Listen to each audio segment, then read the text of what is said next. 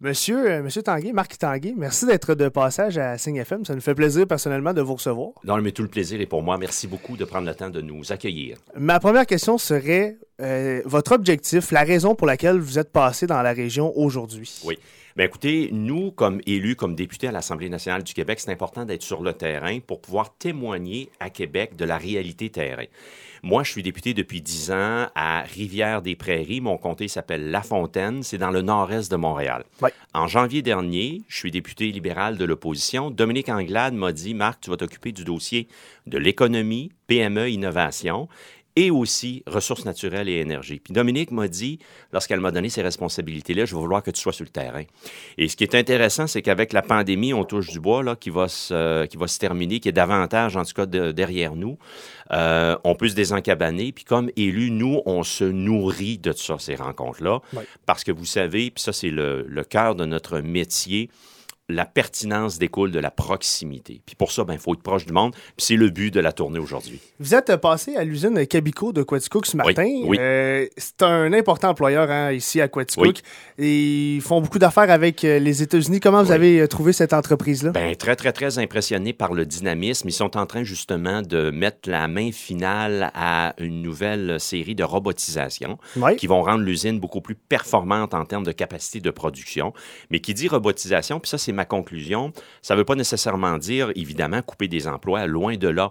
Parce que si votre production, puis c'est moi qui arrondis, là, passe du simple au double, bien, vous allez avoir besoin à la fin de la ligne d'avoir des employés qui vont s'occuper toujours du Tout contrôle de qualité et de voir à la production. Alors, une usine où il y a un beau dynamisme, mais là aussi où il nous a été dit qu'il y avait l'écueil qu'on retrouve partout au Québec, pénurie de main-d'œuvre.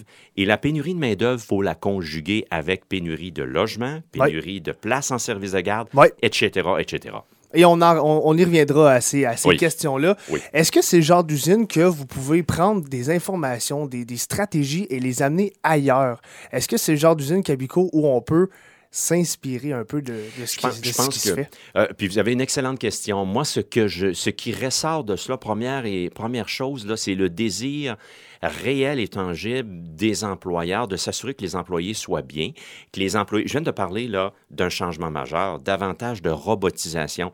Puis vous savez, l'être humain, c'est normal. On est parfois, on peut être un peu réfractaire au changement. Ouais. Mais ce que j'ai vu, c'est des employeurs, des personnes qui sont très soucieux d'avoir l'opinion des employés, de les mettre dans le coup et également de modifier, le cas échéant, les façons de faire qui étaient prévues. Alors, ça, c'est une chose. Deuxième des choses également, bien, s'assurer d'avoir euh, suffisamment d'employés. Et en ce sens-là, ça fait en sorte que des entreprises doivent se préoccuper de, parfait, si je vais chercher des employés, est-ce que je peux les aider à se trouver un logement? Puis ils sont là-dedans. Là. Alors, c'est pas, c'est pas comme on dit en anglais leur core business, c'est pas, c'est pas ce pourquoi ils sont en affaires, mais dorénavant, en 2022, il y a tellement une autre pénurie qu'il doit se préoccuper du logement et des services, etc.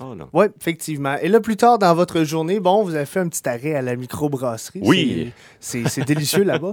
Euh, pour échanger un peu avec les représentants de la Chambre de, Oui. de commerce, ces gens-là, est-ce qu'il y avait des questions pour vous? Est-ce que c'est vous qui avez des questions pour eux? Comment ça s'est passé, ce dîner-là? Écoutez, ça a été un merveilleux échange avec le directeur général de, de la Chambre de commerce et également M. Arsenault, qui est administrateur et qui est gérant et propriétaire du IGA à Quaticook. Oui. Et euh, de façon très tangible, nous ont dit, écoute Marc, là, les enjeux ici, c'est pénurie de main-d'œuvre, évidemment, c'est logement, services de garde et ainsi de suite. Mais ce que je constatais aussi, c'était pas uniquement de nommer les défis puis les enjeux, mais de dire ici, on peut en avoir des solutions. Pouvez-vous à Québec passer le message suivant? Que le mur à mur, là, le one size fits all, si vous me permettez, puis ça va être la dernière fois une expression en anglais, parce qu'on est en- on va faire ça en français, mais tout ça pour vous dire que c'est important d'avoir une approche qui est différenciée selon le désir de la communauté, puis ce que j'ai vu dans la Chambre de commerce là, euh, et, euh, et d'industrie de, de Quaticook, c'est une communauté vivante, dynamique, qui en ont des solutions, mais qui ont besoin d'avoir une écoute et euh, de, que les solutions qu'ils apportent, mais ça soit récupéré et mis en application par la machine. De là. se sentir soutenu et Oui. écouté, je pense que c'est important. Est-ce que vous allez, euh, Marc Tanguay, rapporter des, euh, des choses à Québec Oui. de ce qui, de ce qui Tout s'est dit dans ce dîner-là? Ben écoutez, entre autres, un élément, euh, un élément excessivement important, c'est lorsqu'on parle des soins de santé, les services de santé. Oui. Est-ce que, puis ça fait partie des enjeux, et je le vois que ça se fait dans la communauté aquaticook, est-ce que les acteurs économiques, les élus, toute la gang là, de la communauté qui dit, hey, nous, là, au CIUS, on est prêt à vous aider pour trouver des médecins, trouver des infirmières. Qu'est-ce qui vous manque? Mettez-nous dans le coup. On va vous aider à recruter. Mais ça, ça vient avec une obligation de l'autre côté de dire, OK, on va prendre les personnes que vous nous amenez, puis on va s'assurer que les personnes vont pouvoir pratiquer leur métier ici dans la région, puis que je ne vais pas les déraciner dans un an, deux ans. Ça, c'est une idée merveilleuse qui est en route, c'est ce que j'entends. Puis je pense qu'on pourrait, quand on dit là, faut donner plus d'autonomie au local. On n'a plus le choix. C'est plus, plus une chose, ah, ça serait intéressant d'avoir. Non, on n'a plus le choix parce qu'à Québec, la machine gouvernementale, trop souvent, malheureusement, est désincarnée du milieu. Puis ça, il ben, faut se rebrancher. Et l'urgence, c'est un enjeu ici. Voilà. C'est un Tout à fait. Euh, bon, euh, entre autres, là, vous avez aussi euh, vous avez aussi fait la visite de Tissu George Sheard. Oui. Qui est quand même là l'histoire un peu de Questcook. Ça fait très longtemps. Parlez-nous un peu de, cette entreprise. Puis, Écoutez, moi j'ai appris une chose en visitant l'entreprise. Première des choses, j'ai eu une exclusivité mondiale. Il y a une vidéo corporative qui dure un peu plus de deux minutes, qui nous ont montré, qui était excessivement intéressante. Puis ça, c'est un outil qui se sont donnés pour faire du recrutement de main-d'œuvre. Alors, aujourd'hui, les réseaux sociaux, Facebook de ce monde et ainsi de suite quelle est l'entreprise? Qu'est-ce que vous faites? Ils ont une vidéo corporative, ils vont lancer ça officiellement euh, sous peu, ils vont l'utiliser. Ce que j'ai appris, c'est que dans la fibre, dans le fil qui est utilisé pour euh, fabriquer leur tissu, 70% de l'intrant vient de bouteilles de plastique recyclées. Alors, ça. écoutez, moi, là, euh, oui, l'économie, mais il faut développer une économie non seulement qui nuira pas à l'environnement, mais on est même rendu plus loin que ça. Il faut développer une économie qui va nous aider à atteindre nos objectifs pour sauver la planète. On l'a vu, le GIEC, le rapport. Moi, je ne sais pas, je veux pas être... Euh, je veux pas augmenter l'anxiété, là, mais c'est excessivement préoccupant. C'est alarmant. C'est alarmant. Puis nous, les élus, on a une responsabilité. Alors moi, mon dossier, c'est l'économie. Mais vous n'allez pas m'impressionner si vous dites, Marc, on va faire des jobs, puis on va faire de l'argent, point à la ligne. Non. Est-ce qu'on peut avoir une économie qui non seulement va nous aider, oui, à faire de l'argent, d'avoir des jobs, mais une économie qui peut nous aider justement à dépolluer notre planète qu'on a économie verte. Une économie verte et durable. C'est pas juste de pas nuire, une économie qui peut améliorer le sort. Alors, bref, ce que j'ai appris, magnifique entreprise, euh, puis c'est la troisième génération qui est aux commandes euh, aujourd'hui, 70% retenez ça, de leur intrant c'est euh, des bouteilles de plastique récupérées. Il y a moyen de faire. Mais au Québec, ça c'est un autre dossier, nos centres de tri euh, devraient être euh, mis à niveau. J'accuse pas personne. Les personnes qui travaillent au centre de tri sont des femmes et des hommes excessivement compétents et préoccupés également. Mais je pense que Québec pourrait faire un peu plus pour les aider. On va parler de main-d'œuvre, c'est euh, le sujet. Euh, vous en dites un mot à peu près à, chaque fois que vous parlez d'une entreprise. C'est normal. Chaque entreprise, chaque commerce fait face à ça. Et il y a de l'originalité. Cabico qui achète des, maisons, des logements pour les travailleurs étrangers. Exact. Euh, on observe là un manque de 300 000 travailleurs. Bon, ça joue un petit peu à la hausse, mm-hmm. à la baisse, dépendamment. Là.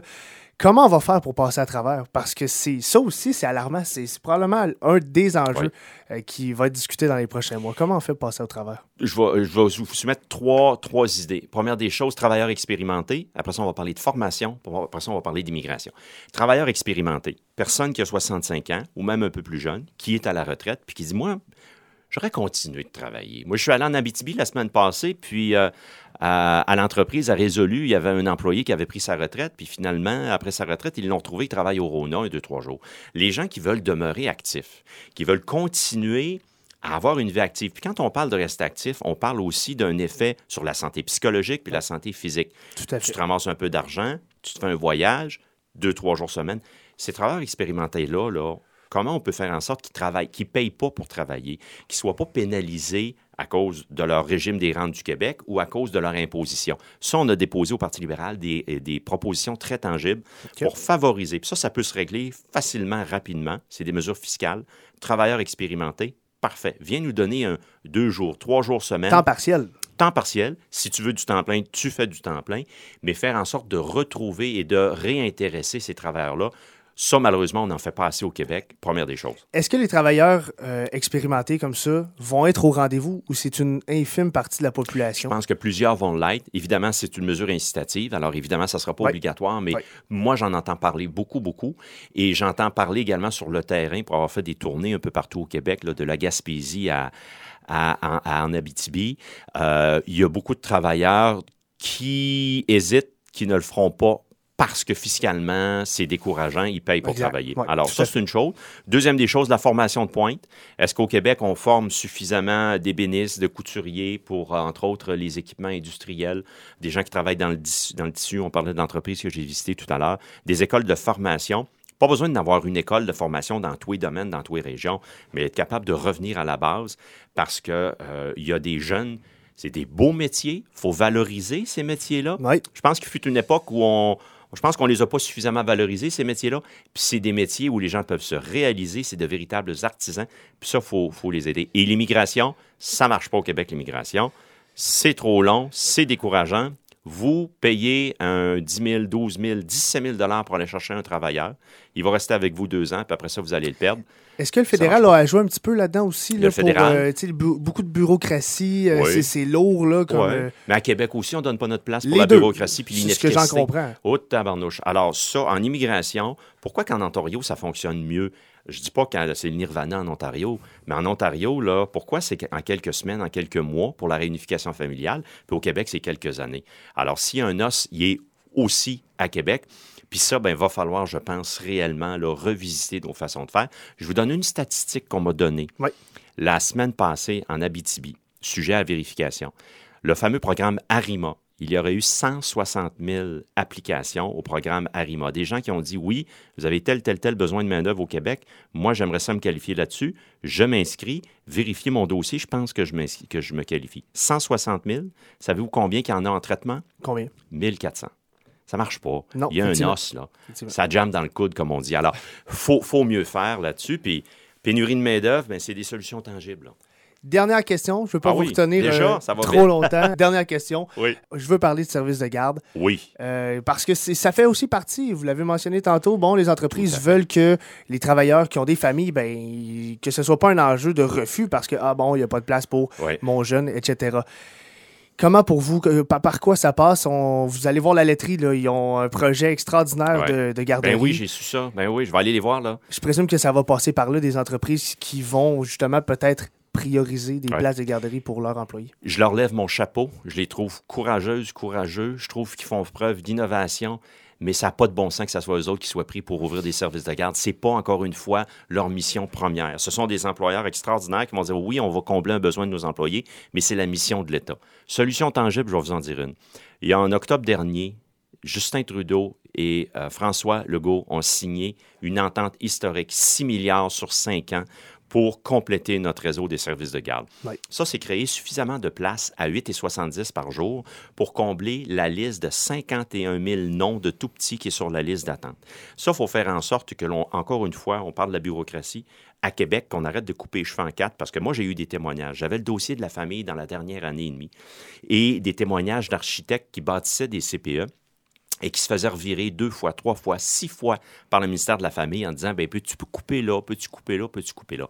Chaque dollar que vous investissez en service de garde vous rapporte le double à votre économie. Alors, au Parti libéral, deux choses.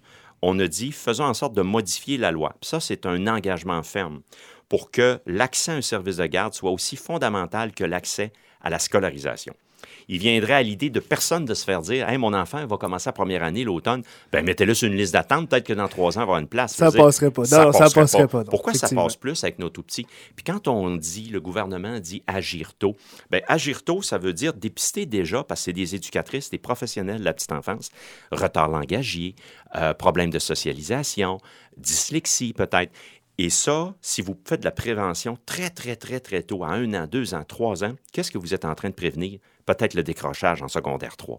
Puis ça, c'est un autre fléau au Québec sur lequel il faut s'attaquer. Alors, vous, vous, devez avoir la volonté politique qu'on n'a pas malheureusement au Québec, puis euh, avec François Legault, mais vous devez également, donc, à cela, vous avez les moyens financiers d'y arriver. Puis encore une fois, c'est 51 000 tout petits sur la liste d'attente pour lesquels on dépisse pas tôt, mais également, c'est autant de parents, sinon plus, qui sont à la maison puis qui ne travaillent pas. Effectivement. Monsieur Tanguy, merci beaucoup encore une fois d'être passé. Très intéressant. merci à vous. Merci beaucoup. Au plaisir.